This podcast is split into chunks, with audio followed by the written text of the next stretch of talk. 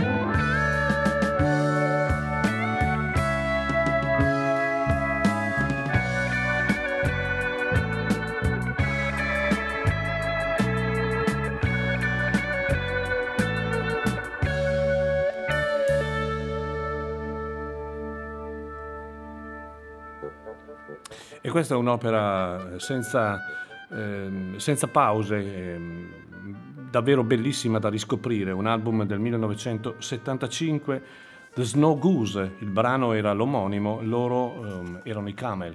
Questa formazione che eh, si è unita eh, alla fine degli anni 60 e vengono da subito accostati alla scena musicale di Canterbury e poi ne parleremo anche di questa scena.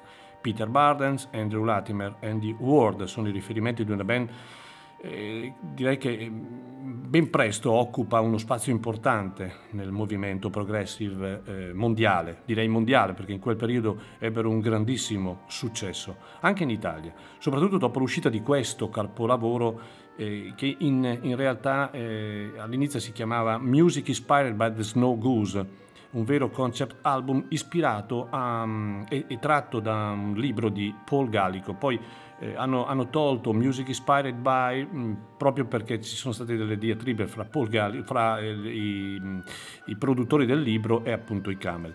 Musicalmente eh, sono considerati molto vicini al suono dei Caravan, quindi al Canterbury Sound. I Caravan poi comunque li ascolteremo.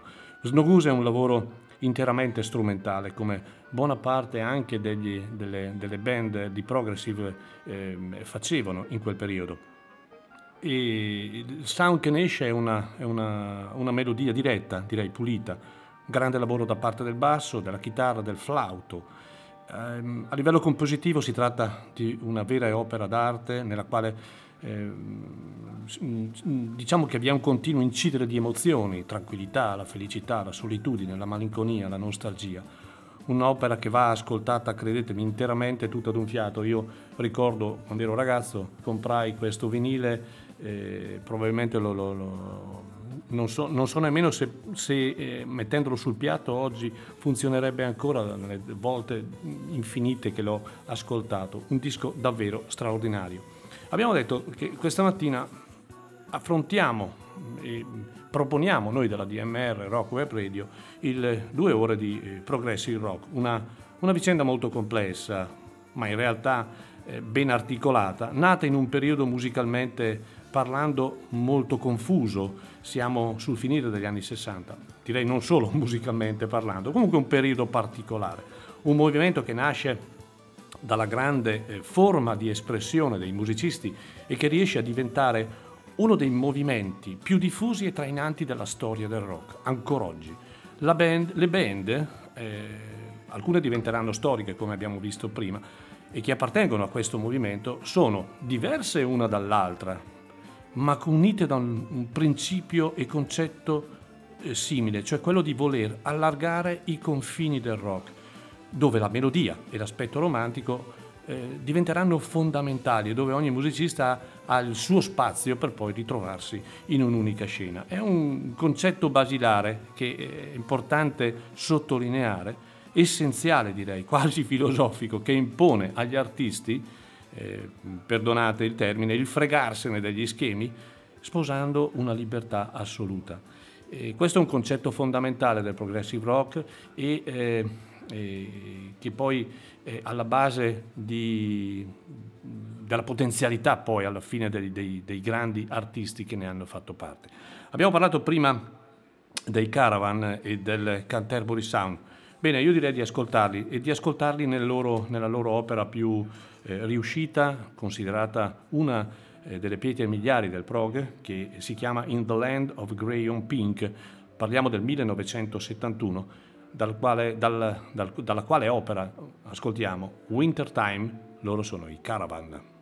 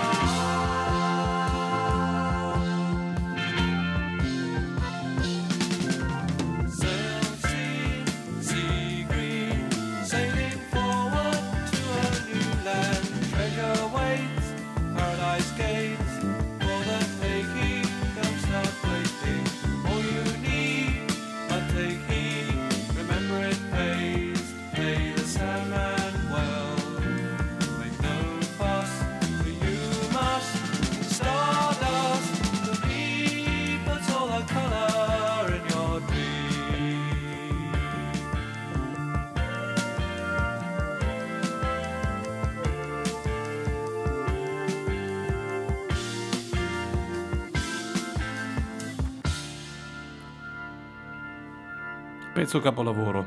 Caravan, Wintertime, siamo nel 1971 con l'album In the Land of Grey on Pink, il loro vero capolavoro. Definire il termine progressive sembra cosa facile, ma in realtà non lo è, ognuno può dire la sua.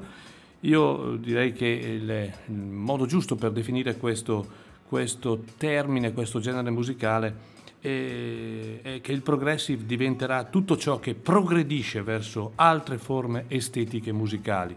E poi, ripeto, è una, è una, mia opinione personale. Nel 1968, grazie a Richard David Sinclair e Pie Hastings, nasce questa band, questa meravigliosa band, nascono eh, i Caravan a Canterbury sulle ceneri di un'altra band che si chiamava Wildflower e diventeranno una delle band più importanti di riferimento dell'intero movimento progressive. Una band eh, dalla musicalità molto melodica, caratteristica del resto del, del genere e eh, rappresentativa appunto del famoso sound di Canterbury a cui par- eh, facevano parte anche altre band come ad esempio i Soft Machine anche se musicalmente sono mh, mm, molto distanti una dall'altra un suono che si sviluppa attraverso le melodie molto dolci tra eh, mondi surreali eh, in una commistione di rock, di jazz, di psichedelia, in una forma più melodica rispetto al classico progressive e dove è molto insistente la presenza dell'organo di David Sinclair.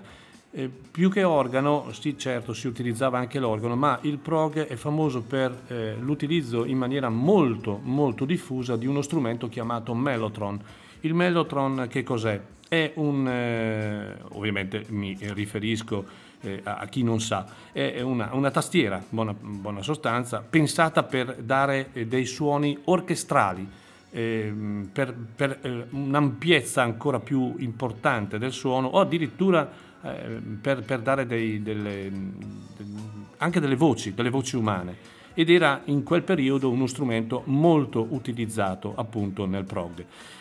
Direi che il lato più spensierato i Caravan sono del Canterbury Sound, questo è il loro capolavoro in The Land of Grey on Pink, il terzo album della band, il lavoro più completo, più maturo, composto da canzoni d'amore malinconiche, eh, descritte in una forma fiabesca, colorata, ironica, è bellissima anche la copertina, grigia, ro- grigio e rosa. Il tutto permeato in un suono, come ho detto, molto molto intenso. Sono ancora in attività nonostante i numerosi cambi di formazione e numerose eh, volte in cui si sono sciolti, poi riuniti e via dicendo.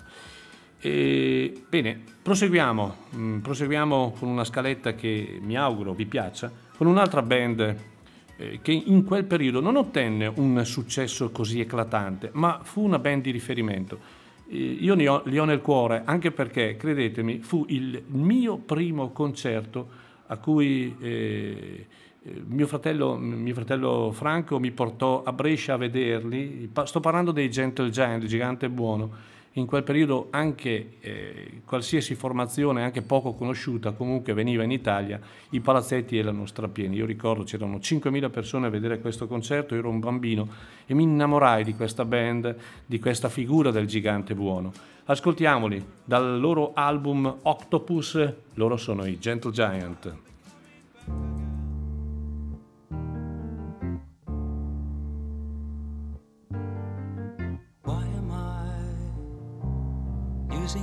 Words no more to say without you? Close the door, put out the lights and go. Late the night, in the night, your shadow falls between us, nevermore, I'll never know there. Memories of sorrow when there's no tomorrow.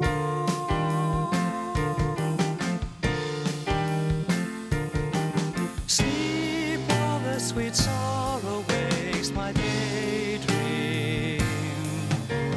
Sleep while you think of me with kindness, please remember former days. Sweet the song that once we sang, but silent parting ways, and you know,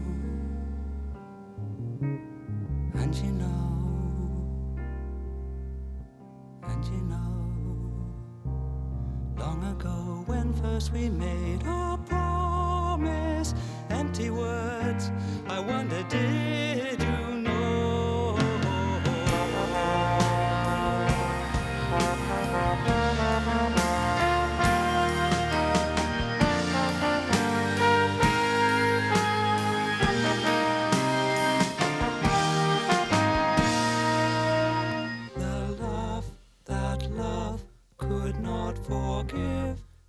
gone and tells no call to live.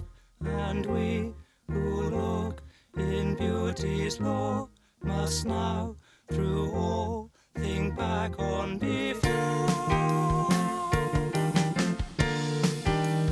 The tears that first I cried no more. Your love has come and gone no more. And we who look in beauty's law must now, through all, think back on before.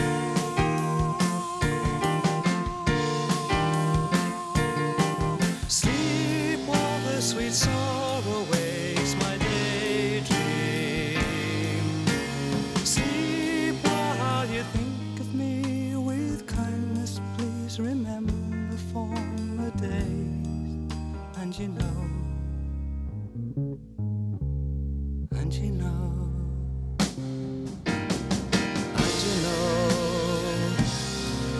two parted in tears and silence, lost the days, the parting ways.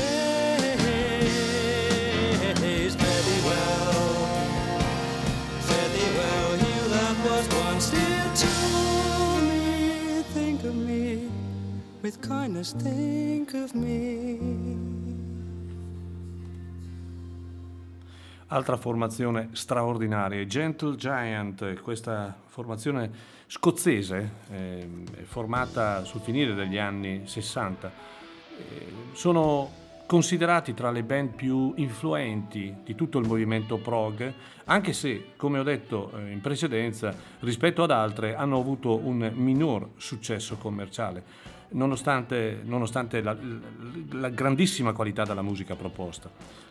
La band nasce dall'idea, dall'idea dei tre fratelli Schulman e, e portano in giro per il mondo il loro show con, questo, con questa faccia del gigante buono che eh, appendevano dietro, eh, dietro di loro nel, nel concerto, sul palco, una, una, una forma scenica anche molto, molto accattivante, tra virgolette, anche se la scena del gigante buono, la, la figura è molto, è molto dolce, molto bello, è molto bella. Da tutto il movimento prog la loro musica era considerata però più complessa rispetto ai canoni standard della musica prog. Come altre band eh, hanno, hanno, sviluppato il loro suono spaziando fra il rock, folk, il jazz, eh, anche la musica classica. Non dimentichiamolo, una parte importante del, del, del prog è la, la, ricerca anche del suono nella, nella classica, con la, la, diciamo con la tendenza ad inserire anche elementi medievali, musica barocca in forma però moderna legata al periodo specifico. Come da loro stesso dichiarato e dichiarato da loro, il loro compito era quello di espandere le frontiere della musica, quindi l'evoluzione della musica contemporanea per allora, per diventare una band impopolare e credo che in parte ci fossero anche riusciti. Una band tanto di culto ma purtroppo di scarso successo commerciale. Noi abbiamo ascoltato un brano che si chiama Think of Me with Kindness, che è tratto dal loro quarto lavoro, datato 1972 considerato probabilmente l'album eh, diciamo più riuscito, forse più maturo, completo e anche l'ultimo album eh, di Phil Schulman, poi la band si sgretolerà e avrà come tante band purtroppo la, la, una fine. Una, una, un album che eh, in questo album li fa anche avvicinare, se lo si ascolta, ai, ai, al suono dei Jethro Tull, quindi un suono tra folk e eh, elementi hard rock. Direi che eh, parlando ancora di progressive possiamo dire che eh, l'abbiamo conosciuto tutti mh, come rock romantico, rock barocco, rock sinfonico e tutti gli amanti della musica ne hanno preso coscienza, magari non amandolo fino in fondo, ma l'impatto che questo movimento ha avuto nella storia del rock è stato fondamentale, assolutamente. Un movimento che si è diffuso a macchia d'olio, partendo dalla zona ovviamente britannica, trovando terreno fertile anche in altri stati in America, ma in Italia, in Germania in altri stati anche d'Europa. In Italia in quel periodo eh, siamo alla fine degli anni eh, 60, quindi si vive un periodo di completo cambiamento generazionale, ma eh, un cambiamento generazionale importante, quindi dopo il 68 molti, eh, molte band nascono, alcune buone, alcune meno. Una delle band più importanti che è durata purtroppo poco, eh, anche per altri motivi, ma eh, talmente significativa e brava, erano gli Area gli Area è una band straordinaria che eh, nasce nel 1972, proprio l'anno di Octopus dei, dei, Gentle Giant ed è una, secondo me, delle band che ancora oggi dovremmo avere il coraggio di andare a riascoltare e riscoprire. Io ve li propongo da un album uscito nel 75 che si chiama Crack e il brano è Gioia e Rivoluzione. Loro sono gli Area.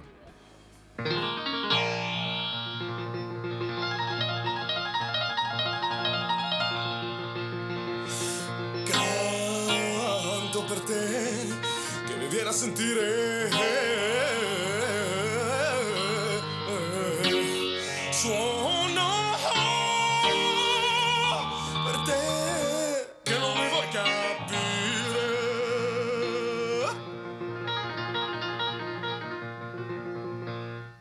Rido per te che non sai sognare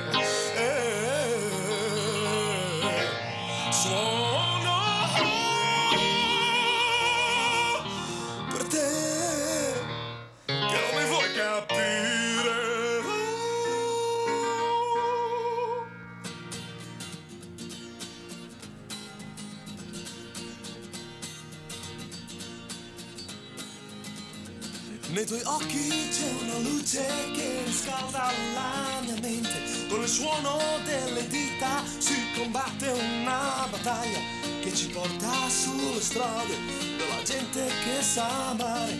Che ci porta sulle strade della gente che sa amare.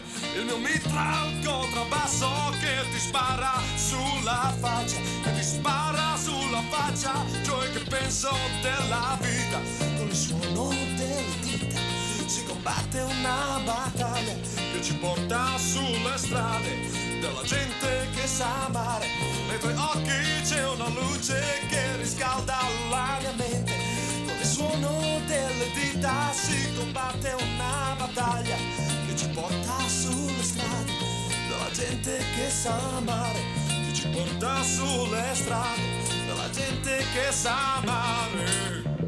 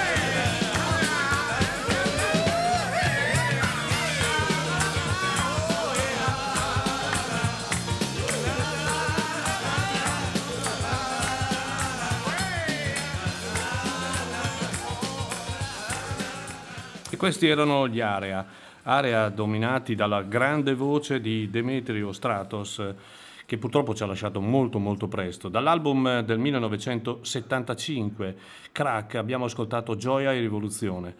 E questa è una formazione che nasce nel 1972, una formazione storica con Demetrio Stratos, Giulio Capiozzo, Leandro Gaetano e Patrick Weiss, che poi diventerà il bassista della PFM.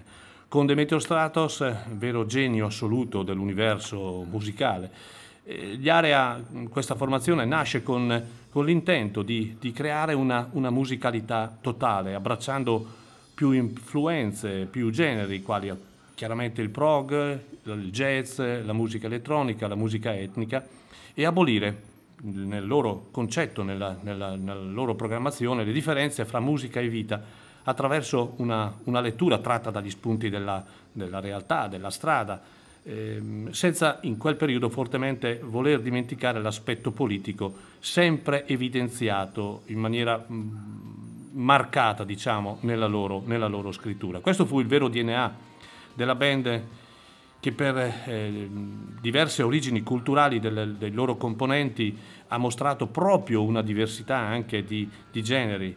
Eh, questa era una band composta da eh, artisti italiani che provenivano da più parti d'Italia, quindi con delle culture diverse, soprattutto Demetrio Stratos di origine greca. Eh, Crack è, il, è edito nel 1975 è considerato l'ultimo album di una band ancora compatta. Da lì in poi inizieranno i lavori personali, collaborazioni con altre band e un po' eh, l'equilibrio viene meno e la band si avvicina alla fine, dopo comunque aver pubblicato sette lavori. Ricordo Demetrio Stratos, grandissimo, grandissimo cantante che ci ha lasciato a soli 34 anni nel 1979, era davvero un genio. Eh, diciamo la, la, voce la usava come uno strumento a tutti gli effetti, attraverso peraltro tecniche particolari riusciva a emettere suoni in quadrifonia senza limiti di estensioni vocali, era qualcosa di pazzesco. E anche in questo caso, come nel caso dei Perigeo, questa band eh, di tanto in tanto si riunisce per eventi, ma in realtà anche gli area fondamentalmente non esistono, non esistono più. Bene, ehm, parlando ancora di prog, eh, direi che ci sono alcuni punti importanti del prog che non possiamo non, eh, non dire. Uno dei punti importanti è ad esempio il rifiuto a priori della struttura di forma, tra virgolette, chiamata canzone con la predisposizione a volersi svincolare da qualsiasi schema musicale. Mm, prima ho citato il, il, quel concetto quasi filosofico degli artisti di fregarsene degli schemi. Ecco, questo è un, un punto importante. Gli artisti senza alcun riferimento mh, mm, eh, vanno per la loro strada, eh, ma prendono spunto da vari, da vari generi musicali. Poi i cambi di tempo ripetuti e prolungati all'interno di, questa, di questo genere. Molto spesso i brani sono molto lunghi e all'interno di, de, dello stesso brano si cambia in maniera repentina il tempo, il ritmo, per poi comunque alla fine ritrovarsi. E continuiamo l'ascolto con una band, questa volta ci spostiamo in America, una band che poi diventerà famosissima, una band eh, straordinaria per potenzialità, una band che eh, ancora, oggi, ancora oggi è in attività dopo tantissimi anni. Sto parlando dei Kansas, eh, dove all'interno della formazione sono, sono arrivati anche musicisti di, di, enorme valore, quali ad esempio Steve Morse, che poi diventerà chitarrista dei Deep Purple. Noi li ascoltiamo dall'album d'esordio del 1975 che si chiama Mask con un pezzo molto molto bello che è Icarus, loro sono i Kansas.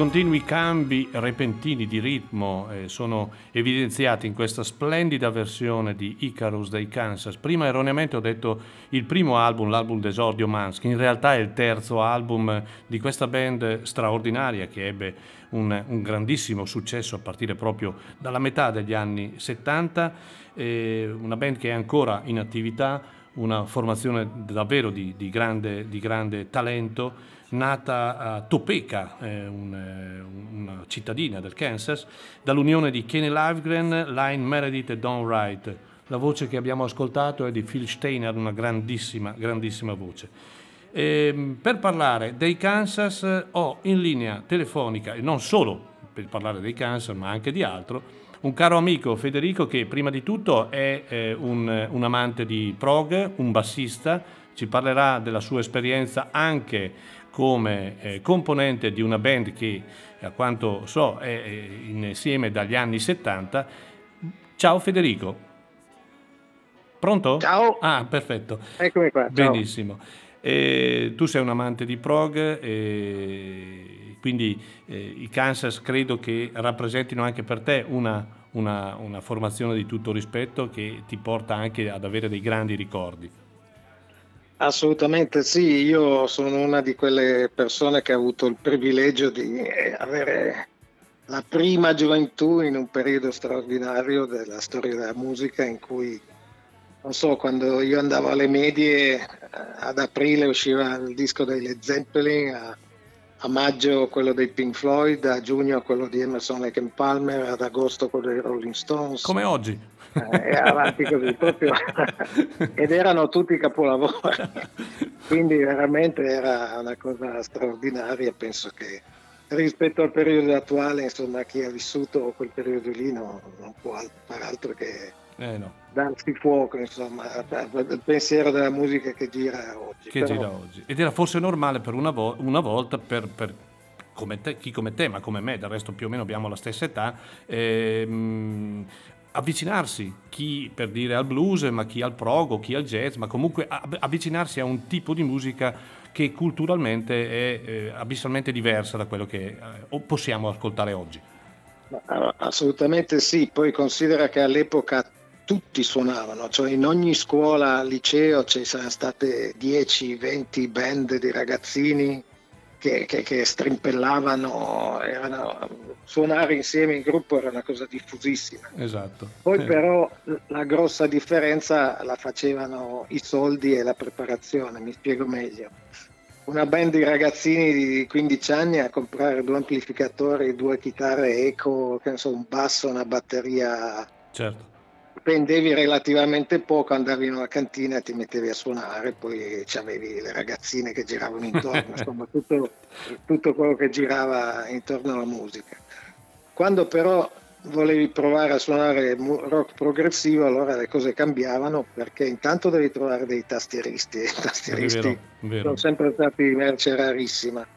E poi all'epoca le tastiere costavano l'ira di Dio, cioè i, i sintetizzatori erano monofonici, costosissimi e, e, non so, l'organo Hammond costava 30.000 euro di oggi. Sì, sì, Quindi non nessuno te l'aveva, non te lo potevi permettere. Chiaro, chiaro, La, chiaro. la prima tastiera un po' trasportabile è stato per certi versi il piano Fender, che tra l'altro io ho sempre odiato perché aveva quelle sonorità ovattate, ma uh, avere un tastierista nella band ti obbligava a, a studiare Certo. la musica bene, eseguirla bene, perché poi i tastieristi, eh, a differenza dei chitarristi, avevano quasi tutti una preparazione Beh, eh, eh, derivante dalla musica dalla classica. esatto, esatto.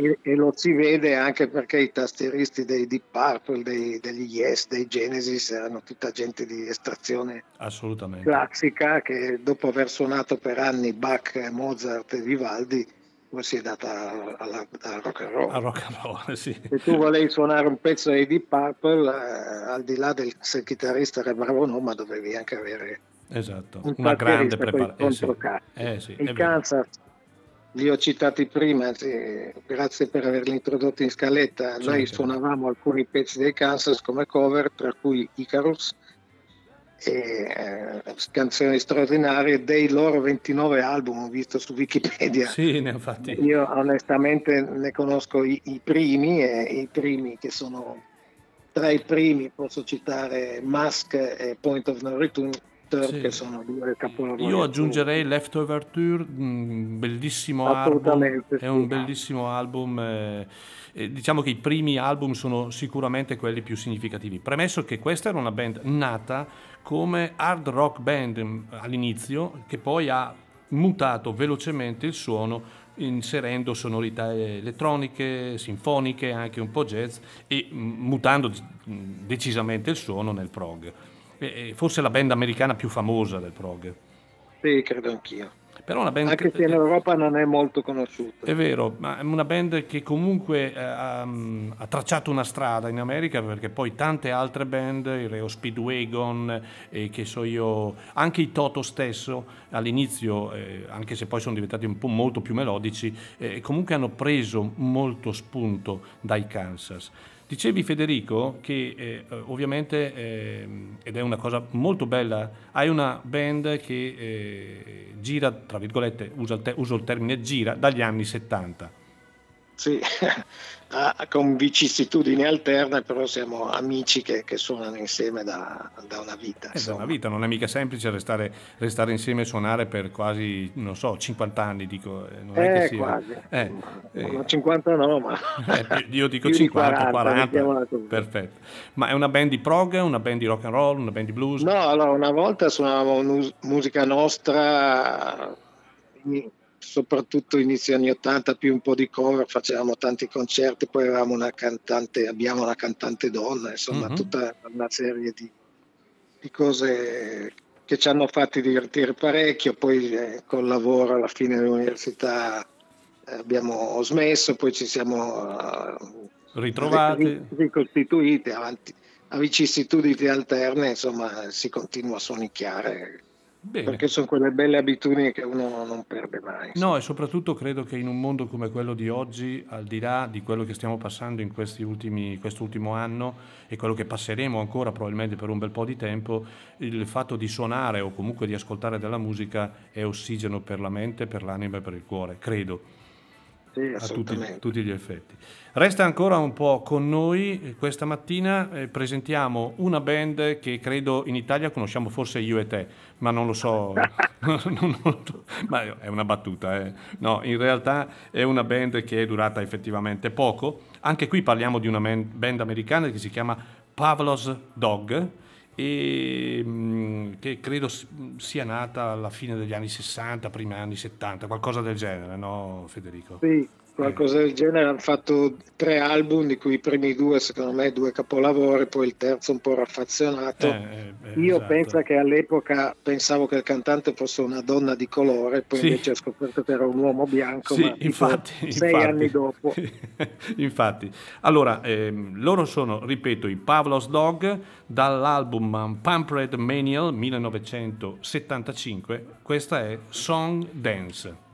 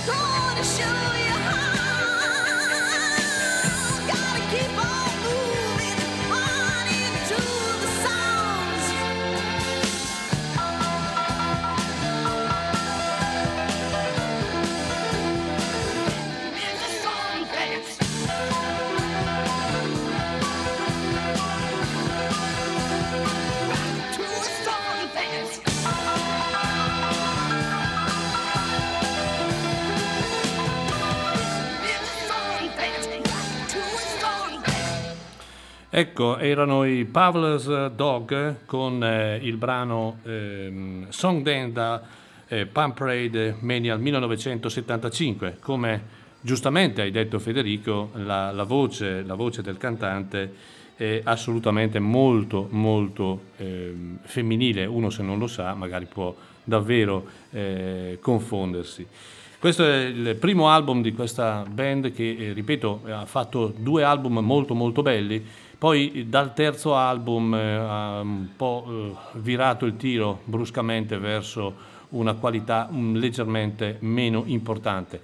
Lui è David Surkamp, un leader della band, genio e sregolatezza veniva chiamato Federico, È un personaggio che ha saputo creare ehm, una musicalità direi in un, in un- in un periodo e anche in una zona non facile, non facile eh, qual è il Kansas, eh, scusate, ad eccezione del Kansas, in America. Ovviamente in America il prog è, è nato, è, è nato per, eh, perché è stato importato, no? Eh, dico bene Federico? Assolutamente sì, io ho portato mh, nella scaletta questi due pezzi di band americane proprio perché invece la, la fonte ispiratrice del progressive rock, per come la penso io, parte da- dall'album dei Beatles, da Sgt. Peppers, che forse è stato il primo album in cui veramente si sono sviluppate sonorità eh, diverse da- dal, Dal- solito. dal eh, solito. e non a caso è considerato un masterpiece. E poi di lì in poi si sono sommati tutta una serie di band come ad esempio i King Crimson che sono in scaletta. Che ascolteremo dopo, esatto, che ascolteremo dopo.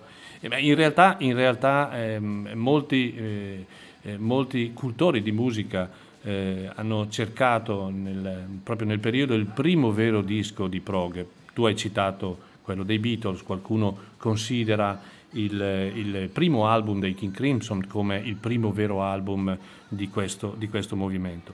Eh, tornando ai Pavlov's Dog, eh, che in realtà ehm, eh, hanno un suono tra blues, folk con elementi, con elementi prog, ecco, quello che si può notare, a parer mio, è che eh, questo pezzo non ha esattamente 45 anni, questo pezzo potrebbe essere scritto eh, oggi che eh, è tranquillamente adattabile alla vita di oggi. Eh, un'altra caratteristica che la, no- la musica prog ha il fatto di non avere tempo. Sì, in questo pezzo c'era un intermezzo in levare che poi ritornava in battere, insomma, poi violini, pianoforte, chitarre ben Esatto. dosate. Cioè, chi, chi suona in un complesso dove c'è una tastiera rispetto a due chitarre impara a suonare molto di più perché se tu metti due chitarrozzi, due chitarroni insieme si, si autogasano, si autoalimentano e eh, molto spesso finisci per fare solo casino. Ed è quello Eh, che... e questo- Bravo, esatto, hai detto benissimo. Hai detto Basta benissimo. vedere certi gruppi di metallari. Esatto, hai Eh, detto benissimo. invece se metti una tastiera, un piano, un violino, un sassofono, insomma, È vero. è tutt'altra musica. Stavo parlando prima dei punti importanti del, del prog ed uno dei punti importanti è, è proprio è, è quello che hai detto appena tu, cioè eh, è difficile definire il progressive come uno stile, non è così semplice, però il progressive non ha confini e soprattutto rispetto al blues, ad esempio, che io adoro e che è un altro genere musicale, è, molto più ampio, quindi ha una, una capacità di espressione notevolmente maggiore. E altra cosa molto molto importante è l'utilizzo di strumentazioni molto allargate fuori dal classico appunto chitarra, basso, batteria, quindi l'utilizzo delle tastiere, gli strumenti a fiato come il violino, strumenti d'orchestra. Ho citato prima il mellotron che è quel particolare strumento tastiera che eh, dava degli effetti un po' strani. Una cosa invece che ti voglio chiedere ed è una cosa che eh, in realtà mh, non so se è vera o meno, perché mh, diciamo che eh, io ho sempre guardato più all'aspetto musicale che all'aspetto, all'aspetto sociopolitico. Non so se è giusto o sbagliato, comunque io sono sempre stato fatto così. Il prog eh, ha sempre avuto come concetto lo svincolare la musica dal contesto sociopolitico. eh, perché in realtà il prog ha sempre avuto un occhio di riguardo verso, tra virgolette, il fantastico, l'irreale. È una musica definita borghese che si è sviluppata a prescindere dalle condizioni sociali o politiche di chi suona.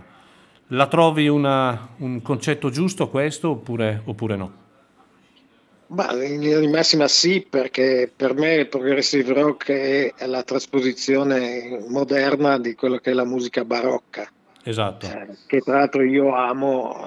eh, Se uno prende Vivaldi, Bach, eh, il miglior Mozart, la musica sacra, la grande messa in do minore e quant'altro, che sono i capolavori della musica barocca, eh, sono proprio, eh, è proprio il massimo, secondo me, della musica occidentale.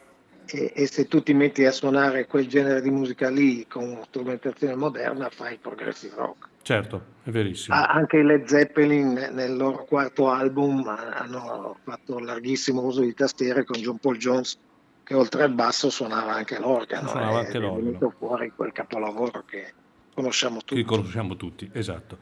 Hai parlato dei King Crimson e eh, ovviamente vanno ascoltati perché eh, sono tra le band eh, diciamo di riferimento essenziale del prog e qualcuno appunto ha vociferato e, ha- e sostiene ancora oggi che eh, l'album più importante, il primo album del prog è stato In the Court of the Crimson King del 1969.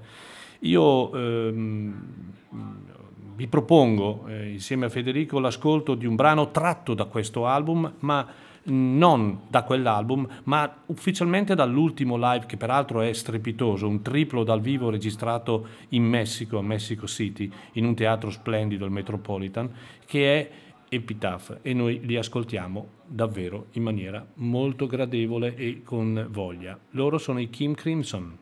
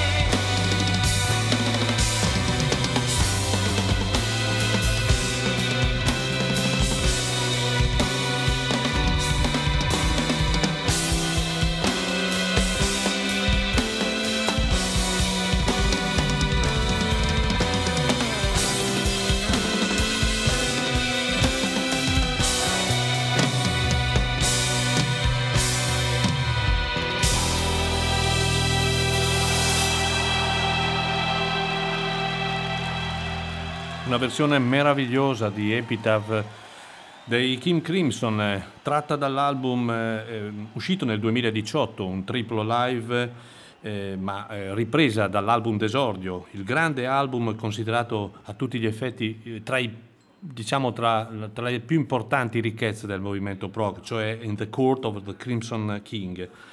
Questo è un album invece registrato in maniera fantastica nel 2017, pubblicato l'anno dopo a Mexico City al Teatro Metropolitan. Purtroppo è anche l'ultimo album del batterista Bill Riflin che poi morì eh, l'anno successivo, cioè eh, no, l'anno scorso, mh, pardon, nel 2020, all'inizio del 2020 ci ha lasciato, per una formazione che eh, mh, eh, vede sempre Robert Fripp eh, come leader incontrastato, un genio cervellotico, un chitarrista, pensate, senza senso del ritmo e privo di orecchio musicale, questo l'ha sempre sostenuto anche lui, ma con la grande volontà di capire la natura del suono, la ricerca e della differenza tra, tra una nota e l'altra. È sempre stato il vero faro dei King Crimson, il vero, permettetemi, geometra di una band che ha fatto la storia del progressive, no Federico? Sei d'accordo? Assolutamente sì, eh, a me mi scende sempre la lacrimuccia quando sento Greg Lake cantare, perché, eh, anche perché A è scomparso, B Esatto. perché è stato il primo bassista eh, che mi ha ispirato, il progressive rock ha, ha prodotto una serie di bassisti di tutto rispetto, appunto Greg Lake, Chris Wilder, Yes, Roger Waters dei Pink Floyd, insomma gente che ha veramente fatto la scuola de- del basso, e che non era più solo uno strumento ritmico, ma eh, quasi uno strumento solista. Esatto.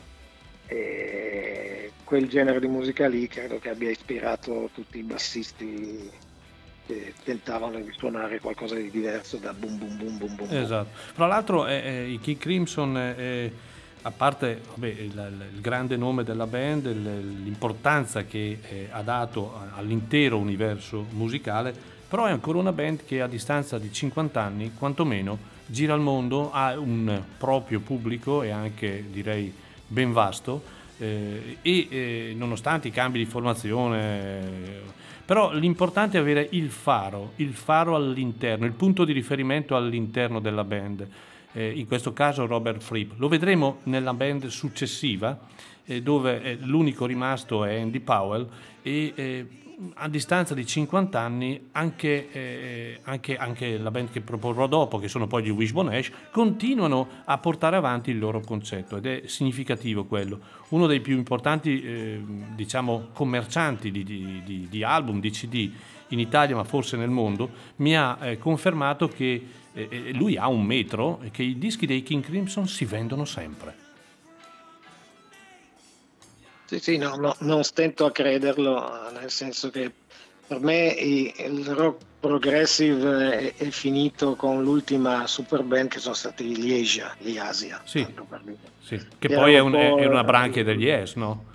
Yes, Emerson e Ken Esatto, Palmer esatto. messi un po' tutti insieme che hanno fatto un paio di album capolavoro inizio anni 80 ma poi le, le sonorità sono cambiate e questo genere ahimè è purtroppo tramontato se non nuove band di rock progressivo a, a mia conoscenza non, non ce non ne ce sono ne sono, non ce ne sono. Bene, Federico, io ti ringrazio per, eh, per essere stato con noi, per eh, aver eh, così eh, proposto eh, tre pezzi insieme, per aver passato una parte della mattinata insieme a noi. Eh, è sempre bello parlare di musica, è sempre bello eh, confrontarsi. E, mh, continua ad ascoltarci e soprattutto a essere eh, un grande bassista quale sei e continua sempre con la tua attività nella, nella band che poi non abbiamo nemmeno dato il nome ma è importante dirlo, sono i Cherries se non sbaglio, no? Sì sì esatto. Perfetto. E quindi continuate sempre così. Federico, grazie mille e Grazie alla a te prossima. e buon ascolto a tutti Grazie, alla prossima. Ciao. stay tuned come si dice Sì.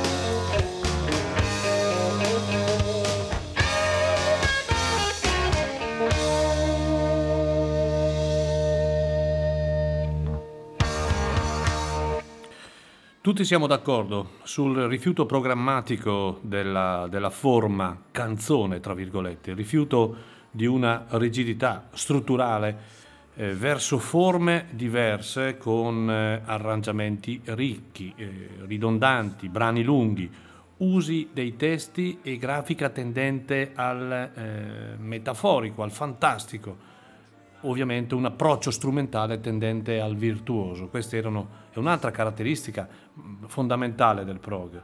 Eh, questa band che abbiamo appena ascoltato, eh, che peraltro noi della DMR lo continuerò sempre a dire quando ascolteremo brani di band di, grande, di grandi pezzi di storia che sono passati di qua, da qui.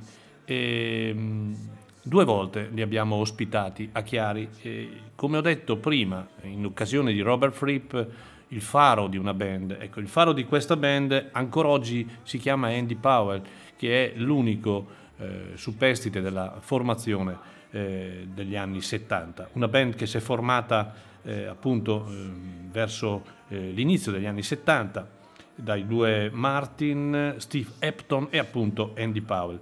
Una band che si impose subito, già allora, alla critica, al pubblico ed ebbe un considerevole successo anche in Italia.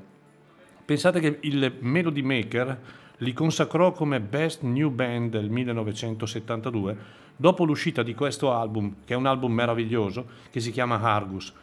Musicalmente gli Wishbone Ash furono una band innovativa per il periodo, perché?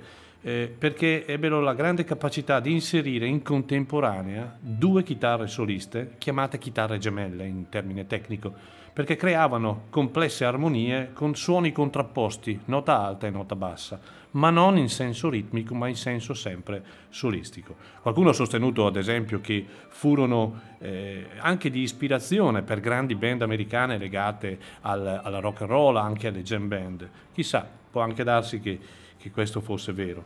Loro erano nati come una rock band. Ecco una cosa che non ho, non ho detto prima, molti di questi artisti, oltre ad avere una base classica di preparazione, hanno avuto anche una preparazione eh, derivante dal, dal, blues, ma anche dallo skiffle, che era quel genere eh, eh, che ha preceduto la, lo sviluppo del, del, British blues.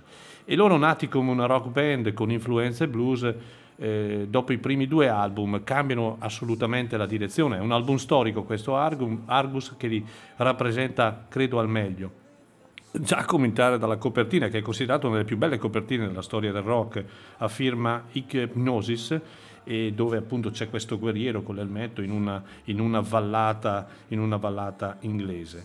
Eh, perché è considerato un capolavoro Argus? Perché mostra un'evidente evoluzione del suono, eh, dove il suono è diventato figlio del tempo che stanno vivendo, mh, con delle timbriche molto limpide, eh, dove si riesce a disegnare la tranquillità, gli intrecci vocali, ad esempio in questa canzone due e tre voci.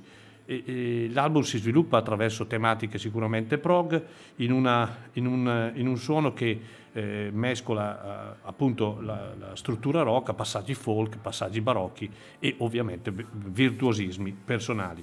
Questo brano, The King Will Come, è, è il, il, loro brano più, più celebre, il brano che li ha resi famosi anche in Italia e in ogni parte del mondo, eh, fonte di ispirazione e di immaginazione per l'ascoltatore che si immerge in un, in un, concerto, in un concetto di, di, di, cielo e terra, profezia. Eh, Martin Turner dice guarda al mondo come un profeta, see the world as a prophet.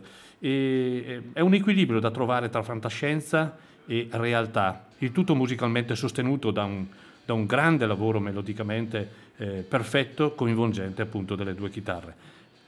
A distanza di tantissimi album, anni questa band è ancora eh, attiva, ha pubblicato un album anche nel 2020, Coat of the Arms, e la volontà di Andy Powell che restò con noi, mi ricordo eh, la, la, la, prima volta tre giorni, è una persona splendida, e la volontà di portare avanti un concetto, la volontà di non rinnegare il passato, ma di attraverso cambi di formazione, non si sono mai sciolti ufficialmente, anzi a volte si riuniscono in eventi che in Inghilterra sono eh, spesso, spesso, ad eccezione di questo periodo chiaramente, ma comunque spesso fatti, spesso organizzati.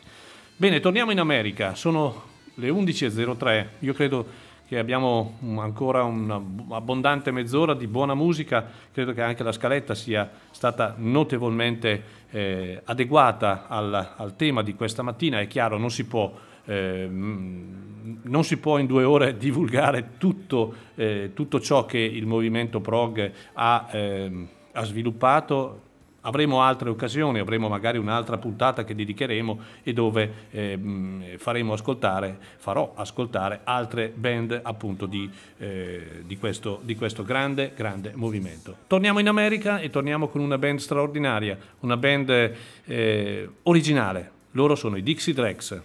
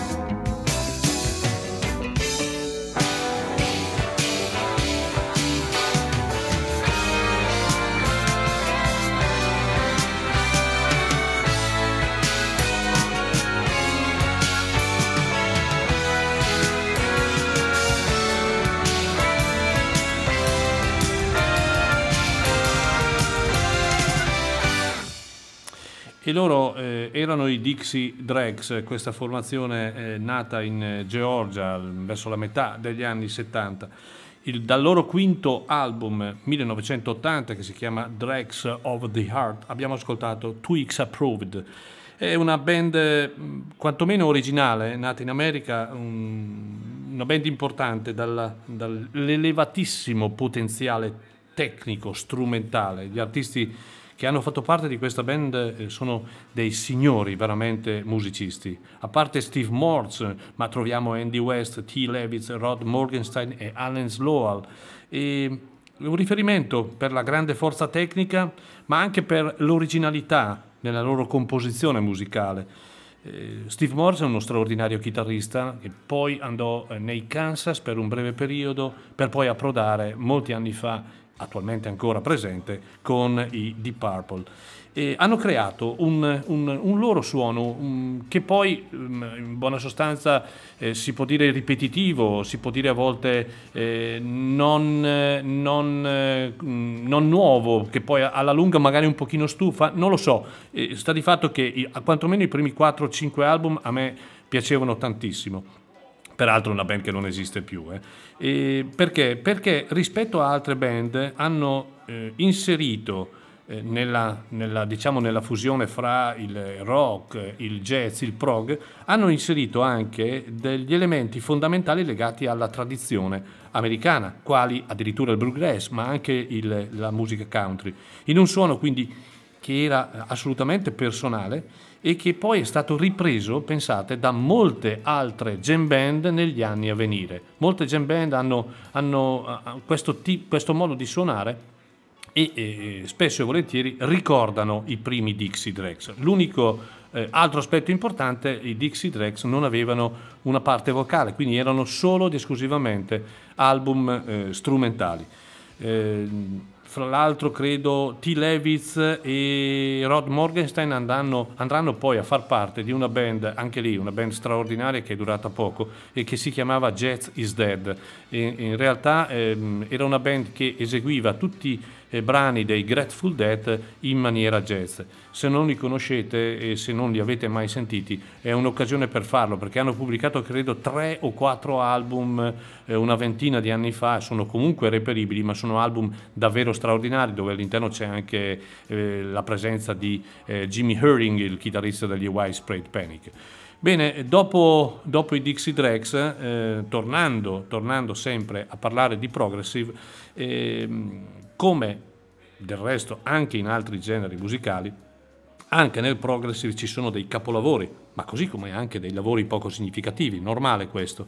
Ci sono delle grandi band, ma delle band che magari non erano del calibro dei King Crimson o dei Gentle Giant o eh, dei- degli Yes, ad esempio, ma il minimo comune denominatore nel progressive è il tentativo, non sempre riuscito, ma molto spesso sì, di vivere il rock come una forma artistica a sé.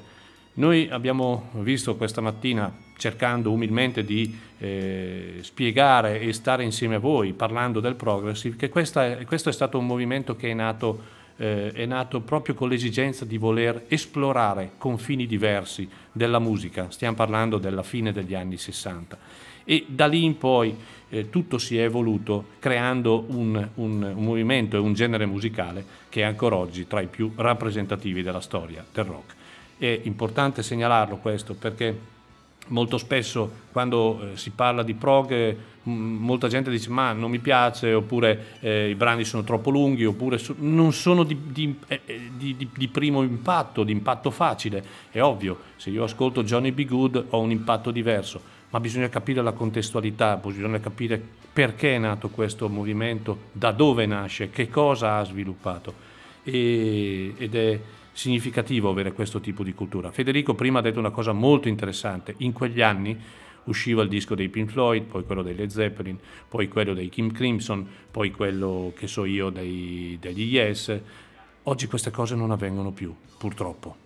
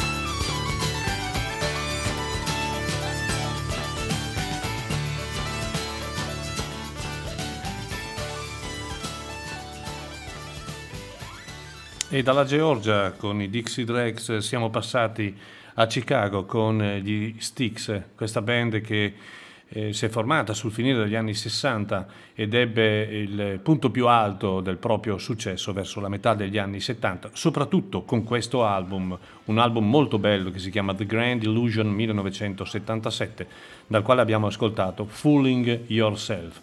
Anche nel caso degli Styx, così come nel caso dei Kansas, eh, è nata come una hard rock band che poi nel tempo evolverà il, il proprio suono attraverso l'introduzione di sonorità legate eh, essenzialmente al progressive, con una massiccia presenza eh, delle tastiere, dei sintetizzatori, che spesso ci riportano un po' il suono anche degli Emerson, Lake and Palmer o agli Yes, senza però mai dimenticare di essere una rock band con radici americane. Nel corso degli anni ebbero un successo strepitoso e vennero identificati come Adult Orient Rock Band, eh, un genere in America più o meno definibile che eh, identificava band come gli Kansas, come gli Styx, come gli Oakwind e come altre band. E furono una grande macchina, una grande macchina dal vivo dell'industria musicale del tempo, tanto che la ro- loro musica era, era definita eh, arena rock, infatti eh, chiaramente eh, riempivano gli stadi e, e quindi avevano un- davvero un successo importante.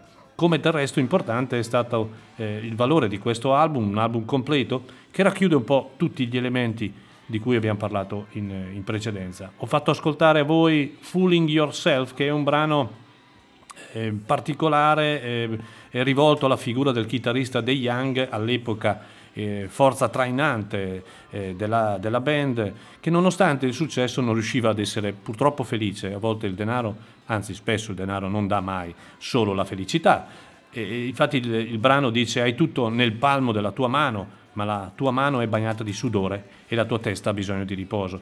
Questa era la, la- la- la voce meravigliosa degli Styx, altro eh, aspetto importante del prog è l'aspetto melodico, quindi la valorizzazione proprio della, del- del- del- della voce, del, canto.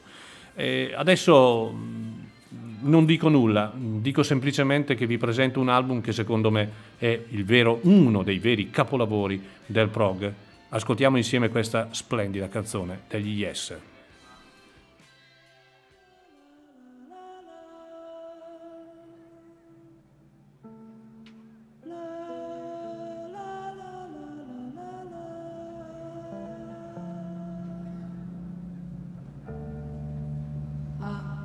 Mr. Rick Wakeman on keyboards.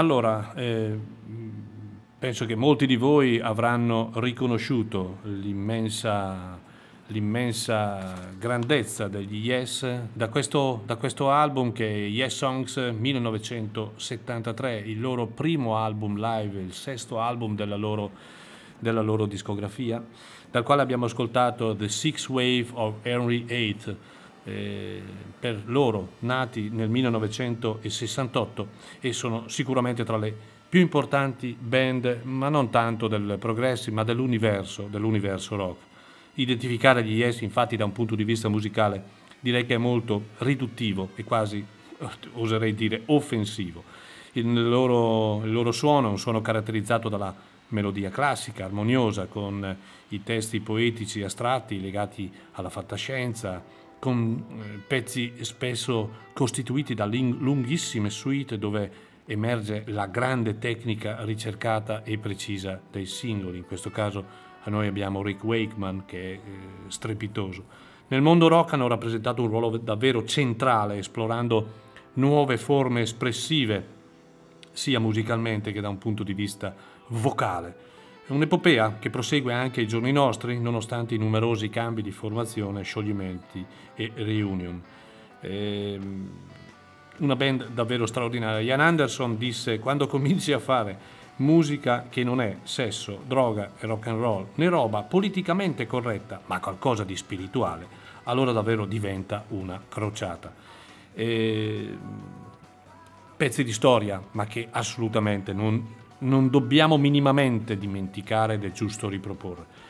Vorrei concludere la splendida mattinata di questa mattina, sono le 11.28, quindi siamo in chiusura, con un brano di una band che alcuni anni fa, credo nel 2006 o 2007, adesso non, l'anno esatto non lo ricordo, abbiamo avuto lo- l'onore di avere qui eh, a Chiari, nel nostro Palasport, nella formazione addirittura, eh, se non originale quasi, mancava solo purtroppo Dick Extra Smith, il saxofonista che eh, era deceduto. E sto parlando dei Colosseum, eh, un'altra formazione strepitosa, così come gli Yes, i Colosseum eh, sono nati nel 68 a Roma, ah, pardon, a Londra, magari a Roma, a Londra, ma rispetto a loro hanno rispetto agli Yes hanno sicuramente una provenienza musicale diversa. I Colosseum sono legati al British Blues, allo skiffle, a questa cultura, a questi valori e li portano nella musica unendoli ad elementi prog e elementi jazz. Direi che sono dei veri e propri fenomeni, da John Eisman, che purtroppo ci ha lasciato poco, poco fa, po- poco- pochi mesi fa, ci ha lasciato Dick Extra Smith, Chris Farlow, grandissimo cantante, Dave Clem- Clemson, Mark Clark, Dave Grislade, insomma, fenomeni. È molto difficile davvero, anche in questo caso, così come abbiamo detto per gli ES, etichettare categoricamente questi artisti che hanno avuto un'apertura totale verso un universo musicale denso di varie influenze. Il loro grande successo arrivò con il eh, secondo album Valentine Suite del 1969, lo stesso pezzo diven- divenne poi il loro cavallo di battaglia che in tutti i concerti poi ripropongono. Un pezzo dove il blues è, impro- è direi impreziosito da elementi jazz, da folk e anche elementi prog una band che durò poco all'inizio, nel senso che durò quattro anni, dal 1971, si divisero poi per divergenze interne e, soprattutto legate alla forte personalità dei singoli. A volte quando si ha in una squadra di eh, cinque persone, cinque fenomeni, cinque fuoriclasse, è dura poi non avere gregari e quindi non avere dei collanti. E spesso a volte le personalità dei singoli emergono in maniera talmente eh, importante che poi si creano purtroppo conflitti. Singoli che però continueranno con varie esperienze, Colosseum 2, eh, Clem Clemson andrò, andò a suonare con Steve Marriott negli Humble Pie, e- ma poi nel 1994 come d'incanto si sono riuniti e da allora non si sono più lasciati, una formazione che ripeto, è ancora in attività. Ora hanno perso il grande batterista John Eisman e io ve li propongo in chiusura del programma My Generation di oggi con l'album dal vivo del 2005, semplicemente live, un album molto bello, così come è stato veramente bello, credetemi, il concerto, il concerto di Chiari. E in questo album troviamo le canzoni più belle loro, appunto da Valentine Suite, ma anche Stormy Monday Blues, No Pleasing, Tomorrow Blues, canzoni veramente molto molto belle. Noi ascoltiamo un pezzo che si chiama Come Right Back dai Colosseum. Io vi ringrazio veramente dell'ascolto, sono stato felice di potervi onorare con due ore di prog, eh, lo rifaremo. E noi, come tutte le, eh, le- le- le buone abitudini, ci riascoltiamo domenica prossima, non so cosa farò, ma mi verrà in mente qualcosa. Nel frattempo vi invito a non lasciare la radio, perché la radio ADMR, Rock Web Radio, è una radio unica direi, continuo a sostenere il eh, tesseramento che potete trovare nelle forme eh, da effettuare eh, visionando il nostro sito www.admr-chiari.it fatelo perché l'hanno fatto in tanti, fatelo se volete ascoltare una grande radio ma se volete sostenere una- un'associazione che da 25 anni si sbatte per portare grande cultura rock in Italia. Buona domenica a tutti da Maurizio Mazzotti e viva la radio. Loro sono i Colosseum. Buona domenica e ci riscoltiamo.